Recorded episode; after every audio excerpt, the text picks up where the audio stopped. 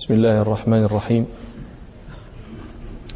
الحمد لله رب العالمين الصلاة والسلام على أشرف الأنبياء والمرسلين سيدنا محمد وعلى آله وأصحابه أجمعين بسم الله الرحمن الرحيم قال عبيد الله بن يحيى رحمه الله وحدثني عن مالك عن هشام بن عروة عن أبيه عن عائشة زوج النبي صلى الله عليه وسلم أن رسول الله صلى الله عليه وسلم قال مروا أبا بكر فليصلي للناس فقالت عائشة إن أبا بكر يا رسول الله إذا قام في مقامك لم يسمع الناس من البكاء فمر عمر فليصلي للناس.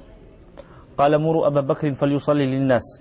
قالت عائشة فقلت لحفصة قولي له إن أبا بكر إذا قام في مقامك لم يسمع الناس من البكاء. فمر عمر فليصلي للناس. ففعلت حفصة. فقال رسول الله صلى الله عليه وسلم إن كن لأنتن صواحب يوسف. مروا أبا بكر فليصلي للناس. فقالت حفصة لعائشة ما كنت لأصيب منك خيرا. هذا حديث أخذ منا بعض مجالس اليوم نختمه إن شاء الله. بلغنا إلى مراجعة حفصة لرسول الله صلى الله عليه وسلم بإشارة من عائشة رضي الله عن الجميع فكان من عواقب ذلك. وأن وأن راجعت حفصة مرة أخرى. رسول الله صلى الله عليه وسلم فيما سبق أن ذكرته عائشة فرد فرد ذلك عليها. كان من عواقب ذلك أن قال رسول الله صلى الله عليه وسلم لحفصة إن كن لأنتن صواحب يوسف. فقالت حفصة لعائشة رضي الله عنها ما كنت لأصيب منك خيرا قط. فما أصابت خيرا منها هنا لأن بسبب إشارتها واجهها النبي صلى الله عليه وسلم بما واجهها به من الكلام. ولعلها ذكرت أيضا قصة المغافير فإنها أيضا لم يحصل لها خير بسبب عائشة في تلك القصة. يعني ما رواه الشيخان عن عائشة رضي الله عنها قالت كان رسول الله صلى الله عليه وسلم يمكث عند زينب بنت جحش فيشرب عندها عسلا. قالت فتوطأت أنا وحفصة. أن أيتنا دخل عليها النبي صلى الله عليه وسلم فلتقل له إني أجد منك ريح مغافير. المغافير جمع مغفور. المغفور تعلمون أن بعض أنواع الشجر إذا ذبحته هكذا جرحته خرج منه سائل. كان الناس بعضهم يقول يخرج منه حليب. وكانت عندنا شجرة هنا آه، قريبة من المسجد. أكثركم ما أدرك هذا يعني المسنون مثلي أدركوه كنا لما كنا صغارا وقد قطعت قيل ذكر في ذلك الوقت وشاع أنه خرج منها دم. هذا المغفور مثل هذا السائل. نوع من الشجر إذا ذبح إذا إذا جرح خرج منه هذا السائل الذي اسمه المغفور. هذا السائل طيب الذوق جدا لكنه كريه الرائحة. فلذلك تواطأت عائشة وحفصة أن, أن, أن تقول للنبي صلى الله عليه وسلم إنا نجد منك ريح مغافير. وهن وهما تعلمان أنه يمكث عند زينب بنت جحش يشرب عندها عسلا وتريدان أن لا يمكث لا يمكث النبي صلى الله عليه وسلم عندها. فقالت فدخل على إحداهما فقالت له ذلك. فقال صلى الله عليه وسلم بل شربت عسلا عند زينب بنت جحش ولا أعود له. فأنزل الله قوله سبحانه يا أيها النبي لم تحرم ما أحل الله لك تبتغي مرضات أزواجك؟ والله غفور رحيم. قد فرض الله لكم تحلة أيمانكم والله مولاكم وهو العليم الحكيم. إلى آخر الآيات. إلى أن يقول الله تعالى عانيا حفصة وعائشة إن تتوبا إلى الله فقد سغت قلوبكما وإن تظاهرا عليه فإن الله هو مولاه وجبريل وصالح المؤمنين والملائكة بعد ذلك ظهير. عسى ربه إن طلقكن أن يبدله أزواجا خيرا منكن مسلمات مؤمنات قانتات تائبات عابدات سائحات ثيبات وأبكارا. فهذه القصة أيضا لم تصب حفصة فيها خيرا وكانت الإشارة من عائشة. فلذلك قالت لها هنا ما كنت يعني في منتبك تقع شي حاجة. ما كنت لأصيب منك خيرا قط. وهذا القول يعني هل يتصور أن عائشة وحفصة مكثتا زمنا طويلا متعاشرتين تحت رجل واحد لا تصيب أبدا حفصة من عائشة خير؟ يتصور. لا يتصور هذا. ولو مرة واحدة. ما معنى هذا؟ معنى هذا أن الإنسان قد يحمله ما يصيبه من الأذى ومن الكرب. أن يقول قولا عاما لا يريد حقيقته. هي قطعا لا تريد أنها لم تصيب خيرا قط لأنه لا بد أن يكون أصابها خير من عائشة ولو مرة واحدة في عمرها. ومن أصابك منه خير مرة لا يمكن أن تقول فيه لم يصبني منك خير قط.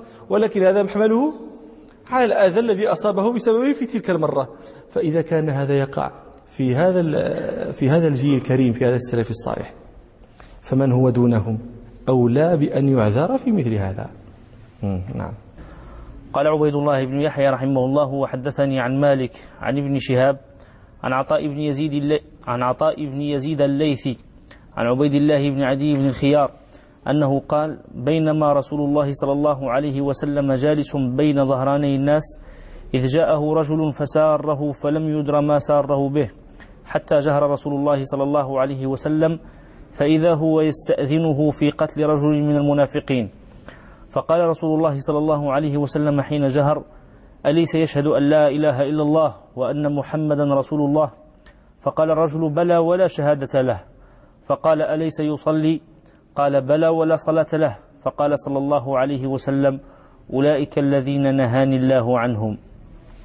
قال عبيد الله رحمه الله حدثني عن مالك عن ابن شهاب محمد بن مسلم توفى سنة أربعين وعشرين ومئة عن عطاء بن يزيد الليثي المدني يتقدم أيضا مات سنة اثنتين وثلاثين ومئة عن عن عبيد الله بن عدي بن الخيار عن عبيد الله هو عبيد الله بن عدي بن الخيار بن عدي بن نوفل بن عبد مناف القرشي النوفلي المدني كان من فقهاء قريش ومن علمائها وولد في عهد رسول الله صلى الله عليه وسلم. قال ابن حبان له رؤية رأى النبي صلى الله عليه وسلم وإن كان صغيرا ولكن وقعت له رؤية إلى النبي صلى الله عليه وسلم.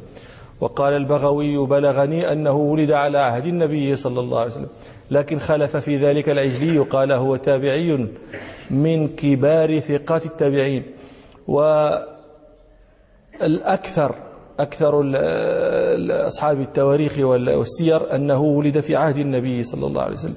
لكن في البخاري حديث يدل ظاهره على أن عبيد الله هذا لم يدرك رسول الله صلى الله عليه وسلم.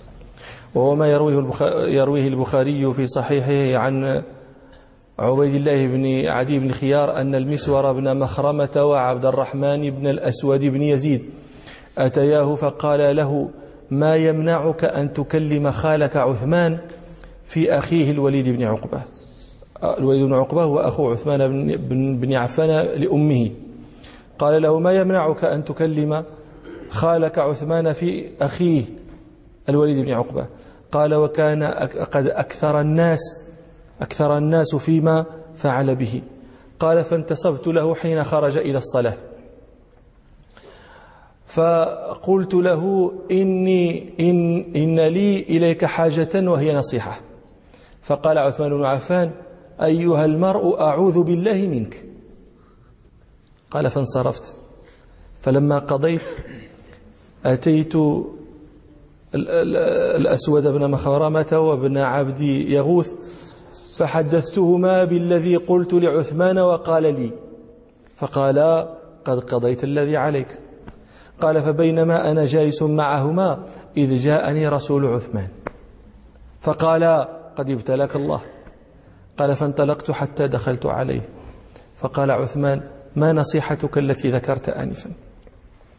قال عدي قال عبيد الله فتشهدت وقلت إن الله بعث محمدا صلى الله عليه وسلم وأنزل عليه الكتاب. فكنت ممن استجاب لله ولرسوله صلى الله عليه وسلم وآمنت به وهاجرت الهجرتين الأوليين. قال وآمنت به وهاجرت الهجرتين الأوليين. وصحبت رسول الله صلى الله عليه وسلم ورأيت هديه. وإن الناس قد أكثروا في حق الوليد بن عقبة. فحق عليك أن تقيم عليه الحد. فقال عثمان يا ابن أخي أدركت رسول الله صلى الله عليه وسلم. قال عدي قال عبيد الله بن عدي لا. ولكن خلص إلي من علمه ما خلص إلى العذراء في سترها. وإن لم أكن أدركته فقد بلغ إلي من علمه مثل الذي يبلغ تلك التي لا تخرج أصلا. يعني لا يضرني أني لم أدركه إذ حصل لي هذا العلم الذي منه صلى الله عليه وسلم. فقال قال فتشهد عثمان رضي الله عنه وقال إن الله بعث محمدا صلى الله عليه وسلم وأنزل عليه الكتاب بالحق. فكنت ممن استجاب لله ولرسوله صلى الله عليه وسلم. وآمنت بما بعث به محمد صلى الله عليه وسلم. وهاجرت الهجرتين الأوليين كما قلت. وصحبت رسول الله صلى الله عليه وسلم وبايعته. فوالله ما عصيته ولا غششته حتى توفاه الله. ثم استخلف الله أبو بكر ثم استخلف الله أبا بكر. فوالله ما عصيته ولا غششته. فوالله ما عصيته ولا غششته. ثم استخلف عمر. فوالله ما عصيته ولا غششته. ثم استخلفت. أفليس لي من الحق عليكم مثل الذي كان لهم علي؟ قال عبيد الله قال بلى. قال عثمان فما هذه الأحاديث التي تبلغني عنكم؟ أما ما ذكرت من شأن الوليد بن عقبة فإنا سنأمر فيه إن شاء الله بحق الله. فأمر عثمان فجلد, فجلد هذا الوليد بن عقبة أربعين جلدة أمر بذلك عليا فتولاه. وكان آه، جلد بسبب أن آه، شرب الخمر ثبت عليه شرب الخمر كما في صحيح مسلم. الشاهد من الحديث قول عثمان رضي الله عنه لعبيد الله هذا أدركت رسول الله صلى الله عليه وسلم؟ قال لا. فهذا الذي ظاهره أنه لم يدركه.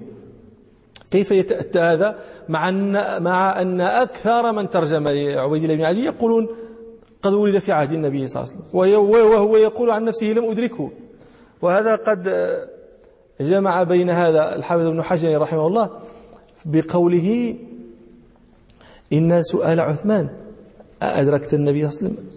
هو سؤال عن إدراك السماع من النبي صلى الله عليه وسلم وإدراك الأخذ عنه. ولم يدرك إدراك السن فإن فإنه ولد في عهد النبي صلى الله عليه وسلم. ويذكرون أن عبيد الله هذا لما أدركته لما أدركت أباه الوفاة قال له يا بني لا تعمل يا بني إني أذكرك الله أن تعمل عملا بعدي يمعر وجهي. يحشمني. فإن عمل الأبناء يعرض على الآباء. وروى ابن عساكر في تاريخه أن عبيد الله بن عدي بن خيار قال بلغني حديث عن علي رضي الله عنه فخفت إن مات أن لا أجده عند غيره فرحلت إليه حتى قدمت العراق فأتيته فسألته عن الحديث فحدثني وأخذ علي عهدا أن لا أخبر به أحدا. قال ولوددت أنه لم يفعل فأحدثكموه. قال فلما كان ذات يوم جاء علي حتى صعد المنبر في إزار ورداء متوشحا قوسا ثم جاء الأشعث بن قيس حتى أخذ بإحدى عضادتي المنبر. ثم قال علي رضي الله عنه ما بال أقوام يكذبون علينا؟ يزعمون أن عندنا عن رسول الله صلى الله عليه وسلم ما ليس عند الناس. وإن رسول الله صلى الله عليه وسلم كان عاما ولم يكن خاصا. وليس عندي عنه ما ليس عند الناس إلا ما في قرني هذا. فأخرج منه صحيفة فإذا فيها من أحدث حدثا أو آوى محدثا فعليه لعنة الله والملائكة والناس أجمعين. لا يقبل الله منه صرفا ولا عدلا. وروى ابن عساكر أن عبيد الله هذا دخل على عثمان رضي الله عنه لما كان محصورا في داره في الفتنة المشهورة. فقال له إنك إمام العامة وقد نزل بك ما ترى والذي والذي يصلي بالناس إمام فتنة ونحن نتحرج أن نصلي معه. فقال عثمان رضي الله عنه لعبيد الله بن عدي قال له إن الصلاة أحسان ما يعامل الناس. فإذا أحسن الناس فأحسن معهم وإذا أساءوا فاجتنب إساءتهم. ومات عبيد الله بن عدي بالخيار؟ سنة خمس وتسعين. نعم. أنه قال بينما رسول الله صلى الله عليه وسلم جالس بين ظهراني الناس إذ جاءه رجل فساره. عبيد الله بن عدي بن الخيار يقول بينما رسول الله صلى الله عليه وسلم إلى آخره. عبيد الله بن عدي بن الخيار قلنا لم يدرك الأخذ عن رسول الله صلى الله عليه وسلم. ولد في عهده نعم لكنه لم يدرك الأخذ عنه ولا سمع منه. فهذا مرسل. وقد صح موصولا عند أحمد وغيره عن عطاء بن يزيد عن عبيد الله بن عدي بن خيار عن رجل من الأنصار حدثه بهذا. وأبهم الصحابي لم يذكر, لم يذكر اسمه وإبهامه لا يضر لأنهم لأنهم كلهم عدول. نعم. على أنه قد ورد اسمه ورد اسم هذا الصحابي المبهم في بعض الطرق وهو عبد الله بن عدي الأنصاري رضي الله عنه. نعم. أنه قال بينما رسول الله صلى الله عليه وسلم جالس بين ظهراني الناس إذ جاءه رجل فساره. قال بينما رسول الله صلى الله عليه وسلم جالس بين ظهراني الناس. هكذا في أكثر رواية الموطأ بين ظهراني الناس ورواه في رواية الباجي أبي الوليد بين ظهري الناس بين ظهراني جمع بين ظهري مثنى وقال القاضي عياض رحمه الله رواه بين ظهري الناس هكذا رواه الباجي وابن عتاب وبعض أشياخنا والجمهور بين ظهراني الناس. والعرب تقول فلان بين ظهراني الناس وبين ظهري الناس وبين أظهر الناس. معنى أنه وسطهم. كأنه بين ظهراني الناس كأن ظهرا منهم أمامه وظهرا وراءه فهو مكتنف من جوانبه بأظهر الناس. إذا, إذا كنت جالسا. وظهر من أمامك إليك. ما معنى هذا؟ أنه يرى أنت أنت ترى ظهره. وهذا الذي وهذا الذي خلفك ظهره إليك. وهذا الذي هنا ظهره إليك. وهذا الذي هنا ظهره إليك. معنى هذا؟ أنهم يحرسونك من أطرافك كلها فلا يخلص إليك. هذا معنى بين ظهرانيه. ثم أطلق هذا هذا اللفظ على من كان وسط قوم. أنه قال بينما رسول الله صلى الله عليه وسلم جالس بين ظهراني الناس إذ جاءه رجل فساره. قال ابن عبد البر الرجل الذي جاء فسار رسول الله صلى الله عليه وسلم هو عتبان بن مالك وسيأتي الكلام عنه إن شاء الله فيما نستقبله من الأحاديث إن شاء الله. نعم. إذ جاءه رجل فساره فلم يدر ما ساره به. الآن هم بين هم النبي صلى الله عليه وسلم بين ظهراني الناس معناه أن رسول الله صلى الله عليه وسلم معه ناس كثير. فجاء رجل فسار النبي صلى الله عليه وسلم دون الناس. معنى هذا أنه يجوز للرجلين أن يتسارا دون الجماعة. يجوز للاثنين أو أكثر أن يتناجوا دون جماعة وإنما المكروه أن يتناجى الاثنان أو جماعة دون الواحد. أن يكونوا ثلاثة أو أربعة أو خمسة فيتناجوا فيتناجوا جميعا دون واحد. هذا مكروه. أما إذا كانوا كثيرين وتناجى اثنان أو أكثر دون جماعة فهذا لا كراهة فيه لهذا الحديث. هو النبي صلى الله عليه وسلم ساره رجل والناس معه ولم ينكر ذلك. وقد روى الشيخان عن عبد الله بن مسعود رضي الله عنه أن رسول الله صلى الله عليه وسلم قال إذا كنتم ثلاثة فلا يتناجى اثنان دون دون الآخر حتى تختلطوا بالناس فإن ذلك يحزنه. إذ جاءه رجل فساره فلم يدر ما ساره به حتى جهر رسول الله صلى الله عليه وسلم. سار ذلك الداخل رسول الله صلى الله عليه وسلم فلم يدر ما ساره به لأنه سرار. حتى جهر النبي صلى الله عليه وسلم بما ساره به الرجل. معنى هذا؟ معناه أنه يجوز أن يجهر بما أسر به إليك. يجوز أن تجهر بما أسر به إليك إذا اقتضت المصلحة الشرعية ذلك. ولا لا يقال هذا سر وقد أفشاه ولا يجوز إفشاء السر. لا. إنما لا يجوزه لا يجوز إفشاء السر إذا لم يقتضي الشرع إفشاءه. أما إذا اقتضاه كما هنا جهر النبي صلى الله عليه وسلم بذلك فلا فلا فلا فلا ضير في إفشاء ذلك السر. نعم. بل لا يسمى إفشاء إذ جاءه رجل فساره فلم يدر ما ساره به حتى جهر رسول الله صلى الله عليه وسلم فإذا هو يستأذنه في قتل رجل من المنافقين. هذا هذا هذا الذي أسر به الرجل إلى النبي صلى الله عليه وسلم. يستأذنه في قتل رجل من المنافقين. المنافق هو من أظهر الإيمان وأبطن الكفر. مأخوذ من من الدخول في النفق لأن من دخل في النفق استتر فيه فكذلك هذا يدخل في الإسلام سترا لكفره. وقيل لا إنما اشتقاقه من نافقاء اليربوع. اليربوع تعرفونه اليربوع هذه عندها شي اسمية عندنا؟ اليربوع اليربوع. اليربوع عرفتيه؟ يكون في الصحراء أحسنت. اليربوع هذا دويبة صغيرة مثل مثل الفأر. لها رأس كالفأر ولها ذيل كالفأر لكن رجليها طويلتين فيهما طول. هذه تسمى اليربوع المصريون يقولون الجربوع لأنهم يشتمون بها القربوع. هو هذاك الفار نقول بصير الطبة ولا الفار.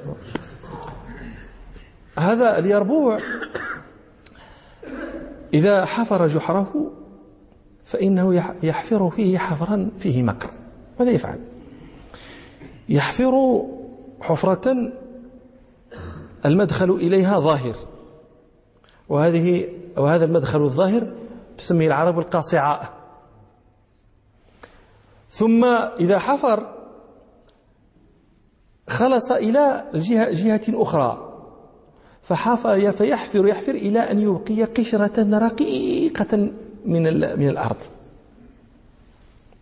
هذه القشرة الناظر إليها يحسبها كغيرها من سطح الأرض لأنه ولكنها هي قشرة رقيقة. فماذا يفعل هو هذا هذا النافق؟ هذا اليربوع هذه هذه الجهة التي يكتمها التي يكتم المنفذ منها تسميها العرب النافقاء. والجهة الظاهرة تسمى العرب القاصعة. فإذا جاء الصائد ليصيد اليربوع من أين يصيده؟ من القاصعة لأنها هي التي تظهر له. ماذا يفعل اليربوع يهرب. فيخرج من أن يضرب بأنفه تلك القشرة الرقيقة من الأرض ويخرج من النافقاء فيهرب. أخذ المنافق من هذا من نافقاء اليربوع التي يكتمها ويظهر القاصعة فكذلك المنافق يكتم الكفر ويظهر الإيمان. قال جاحظ وغيره لم يكن المنافق في الجاهلية يطلق على من أبطن الكفر وأظهر الإيمان. لكن الباري سبحانه وتعالى اشتق له هذا الاسم من هذا الأصل من نافق اليربوع لماذا؟ قال لأنه لما أظهر الإيمان وأبطن الكفر وورى بالشيء عن الشيء ودخل في المكر والخديعة وأوهم الغير بغير بضد ما هو عليه أشبه في هذا الفعل اليربوع. نعم. إذ جاءه رجل فساره فلم يدر ما ساره به حتى جهر رسول الله صلى الله عليه وسلم فإذا هو يستأذنه في قتل رجل من المنافقين. قال ابن عبد البر هو لم يذكر من هذا الرجل الذي استؤذن في قتله من هذا الذي هو من المنافقين واستؤذن النبي صلى الله عليه وسلم في قتله؟ قال ابن عبد البر الرجل الذي الذي هو من المنافقين والذي جرى عليه هذا الكلام هو مالك بن الدخشم. مالك بن الدخشم هذا صحابي.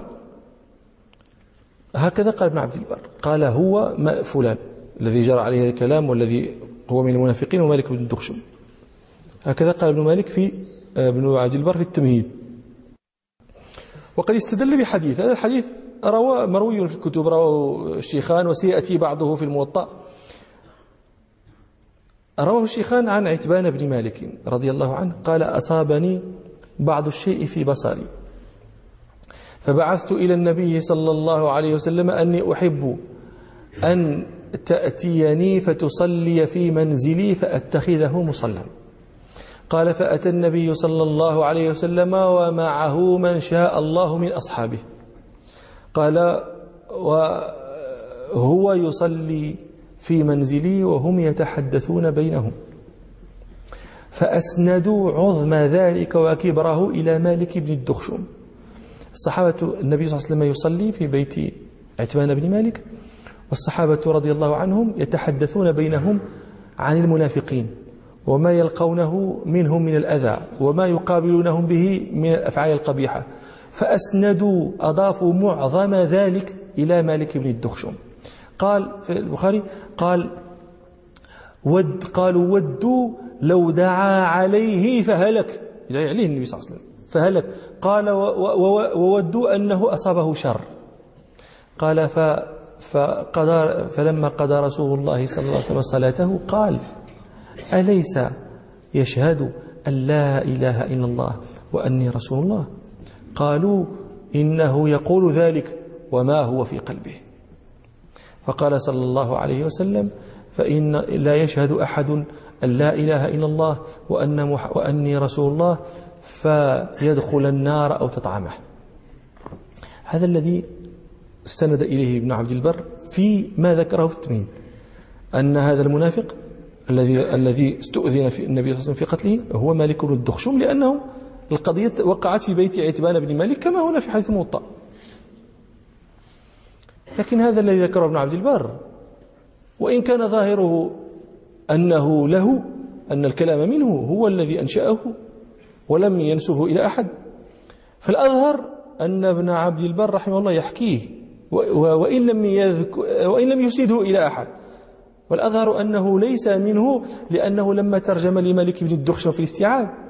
قال ابن عبد البر هناك كانت توهم بالنفاق ولم يصح عنه أنه منافق. هكذا يقول ابن عبد البر. لم يصح وعرف من حسن إسلامه ما يمنع أن, أن, أن, أن يكون من المنافقين. وأفخر شهادة وأعظم شهادة لمالك بن الدخشوم هي شهادة رسول الله صلى الله عليه وسلم نفسه. هذا الحديث الذي ذكرت لكم في رواية عند البخاري.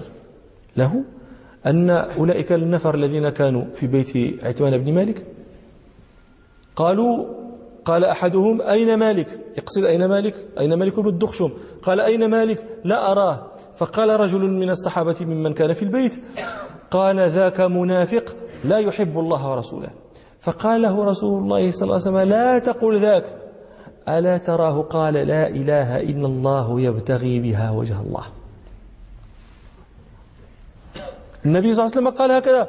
قال لا تقل ذلك لا تقل إنه منافق. لا تقلها لماذا؟ ألا ترى أنه قال لا إله إلا الله يبتغي بها وجه الله؟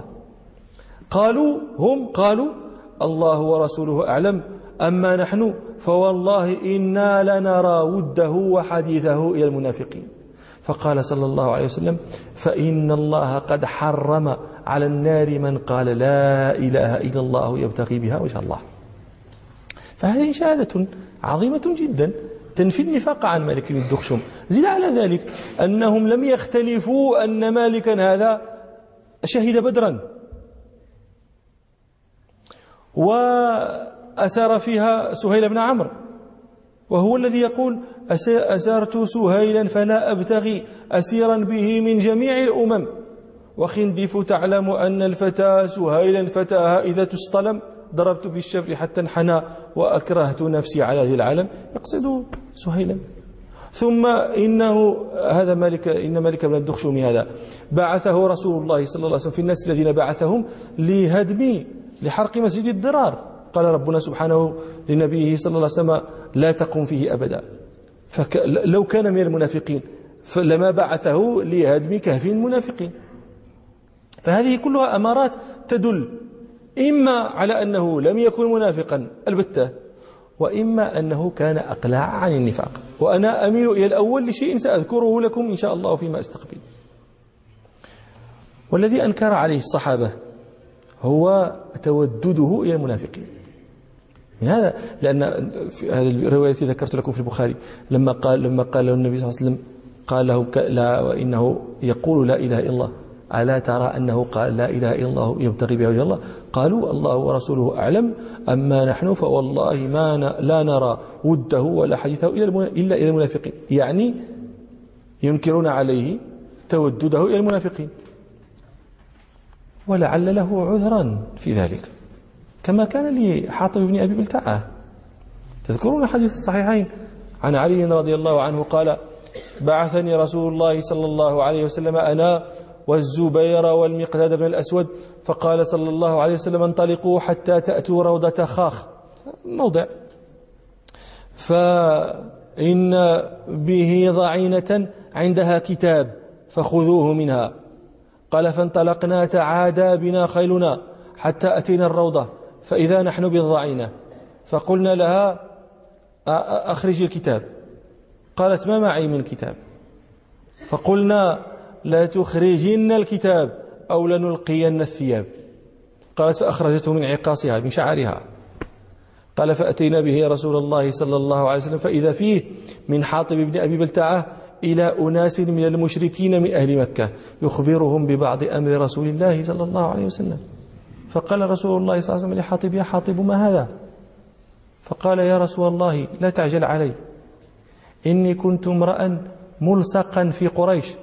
ولم أكن من أنفسها. وكان من معك من المهاجرين لهم قرابات بمكة يحم لهم لهم قرابات بمكة يحمون بها أموالهم وقراباتهم. وأحببت إذ فاتني ذلك من النسب منهم أن أتخذ عندهم يدا يحمون بها آه، قرابتي. والله ما فعلت ارتدادا. ولا كفرا ولا رضا بالإسلام بالكفر بعد الإسلام. فقال لهم النبي صلى الله عليه وسلم لقد صدقكم. فقال عمر بن الخطاب يا رسول الله دعني أضرب عنق هذا المنافق. فقال له النبي صلى الله عليه وسلم دعه. فقد شهد بدرا وما يدريك لعل الله قد اطلع على أهل بدر فقال اعملوا ما شئتم فقد غفرت لكم. فهذا حاطب رضي الله عنه فعل أكثر من التودد أعظم منه. ومع ذلك كان له عذر عذره به النبي صلى الله عليه وسلم فلعل لمالك آه، مثل ذلك لو صح أنه هو المقصود بالمنافق. نعم. فقال رسول الله صلى الله عليه وسلم حين جهر أليس يشهد أن لا إله إلا الله وأن محمدا رسول الله؟ فقال الرجل بلى ولا شهادة له. فقال أليس يصلي؟ قال بلى ولا صلاة له. الآن النبي صلى الله عليه وسلم يسأل عن المعاني التي تبيح سفك دمه. أليس يشهد أن لا إله إلا الله وأني رسول الله؟ أليس يصلي؟ فلما ظهرت له هذه ظهرت له آه، شهادته وصلاته فليس يباح سفك دمه إلا بموجب على يبيحه على من وسد الشرع إليه ذلك. قال ربنا سبحانه ولا تقتلوا النفس التي حرم الله إلا بالحق. والحق الذي يبيح قتل النفس المحرمة مفصل في كتب الفقه. وسيأتي ذكر بعضه إن شاء الله في في موضعه في هذا الكتاب. ولم يبال النبي صلى الله عليه وسلم بقول قول قول ذلك الرجل بلى ولا شهادة له بلى ولا صلاة له. النبي صلى الله عليه وسلم لم يعتبر هذا. إنما اعتبر نعم. أليس يشهد؟ نعم. أليس يصلي؟ نعم. ولم يعتبر غير ذلك. لماذا؟ لأن ذلك الرجل ليس له طريق إلى ما في معرفة إلى معرفة ما في قلب ذلك المشهود عليه. لا, لا سبيل لك إلى قلبه لتعرف أي يشهد من قلبه وأي يصلي من قلبه. هذا. فإنما تحكم ولذلك ألغى النبي صلى الله عليه وسلم قوله ولا شهادة له ولا صلاة له. نعم. فقال صلى الله عليه وسلم أولئك الذين نهاني الله عنهم. أولئك الذين نهاني الله عنهم أي عن قتلهم. وكان رسول الله صلى الله عليه وسلم يكره أن يقتل المنافق لأن الناس ستتحدث أن محمدا يقتل أصحابه. الكفار سيتحدثون أن محمدا يقتل أصحابه فيكون هذا من أعظم التنفير لهم عن دخول الإسلام. وقد روى الشيخان عن جابر رضي الله عنه قال كنا في غزاة فكسع رجل من المهاجرين رجلا من الأنصار. كسعه الكسع هو الضرب ضرب العجوز بالرجل. ضرب العجوز ضرب العجوز بالرجل هذا يسمى الكسع. قال كسع رجل من المهاجرين رجلا من الأنصار. فقال الأنصاري يا للأنصار يدعوهم لنصرته. وقال المهاجري يا للمهاجرين. فسمع رسول الله صلى الله عليه وسلم ذلك فقال ما بال دعوة الجاهلية؟ لم يشفع لهم أنهم يدعون مسلمين. هذا يدعو الأنصار وهذه من ألقاب الإسلام. ولم يقل يا للأوس ويا الخزرج ويا بني قيلة. وذلك يدعو يا المهاجرين هذا من ألقاب المسلمين. وما شفع لهم ذلك. دعوة الجاهلية. ما بال دعوة الجاهلية؟ قالوا يا رسول الله كسع رجل من المهاجرين رجلا من الأنصار. فقال صلى الله عليه وسلم دعوها فإنها منتنة. دعوة الجاهلية. دعوها فإنها منتنة. فبلغ ذلك عبد الله بن أبي بن سلول رأس النفاق. فقال فعلوها. يعني ضايفناهم وأويناهم. فعلوها. أما والله لئن رجعنا إلى المدينة ليخرجن الأعز منها الأذل. من يقصد بالأعز؟ نفسه. ومن يقصد بالأذل؟ رسول الله صلى الله عليه وسلم. فبلغ ذلك النبي صلى الله عليه وسلم. فقال عمر يا رسول الله دعني أضرب عنق هذا المنافق. فقال رسول الله صلى الله عليه وسلم دعه. لا يتحدث الناس أن محمدا يقتل أصحابه مع أنه يستحق القتل. ولكن سوء الأحدوثة وأن وأن يتحدث أن محمدا يقتل أصحابه ذلك أقبح إلى النبي صلى الله عليه وسلم وأبغض إليه. من مقولة عبد الله بن أبي. نعم. فقال صلى الله عليه وسلم أولئك الذين نهاني الله عنهم. فقال صلى الله عليه وسلم أولئك الذين نهاني الله عنهم. نهاه الله عنهم عن قتلهم لأجل النفاق. وإن جاز أن يقتلهم لغير ذلك لحد أو قصاص كما يلزم ذلك سائر المسلمين. فهذا لم ينهى عنه صلى الله عليه وسلم. وهذا يدل وهذا يعطيكم أن من أظهر الإسلام من أظهر الشهادتين من أظهر الصلاة فإنه لا يكلف أكثر من ذلك. وأمره إلى الله. فإن فعل ذلك من قلبه يبتغي به وجه الله دخل الجنة. وإن فعل ذلك خداعا ونفاقا فإنه ينفعه ذلك في الدنيا. في فيحترم ماله وتحترم نفسه. ولكنه في, في, في يوم القيامة هو من المحضرين وفي الدرك الأسفل من النار. قال ربنا سبحانه إن المنافقين في الدرك الأسفل من النار ولن تجد لهم نصيرا.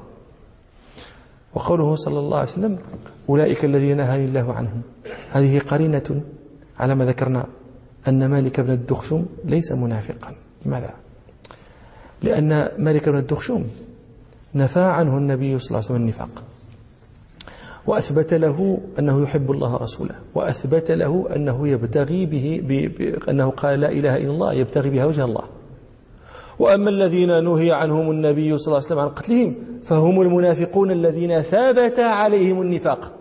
وليس هذا شأن مالك بن الدخشم أولئك الذين نهى الله عنهم. من هم المنافقون الذين ثبت عليهم النفاق فيعاملون بما أظهروا من الإسلام وتوكل سرائرهم إلى الله.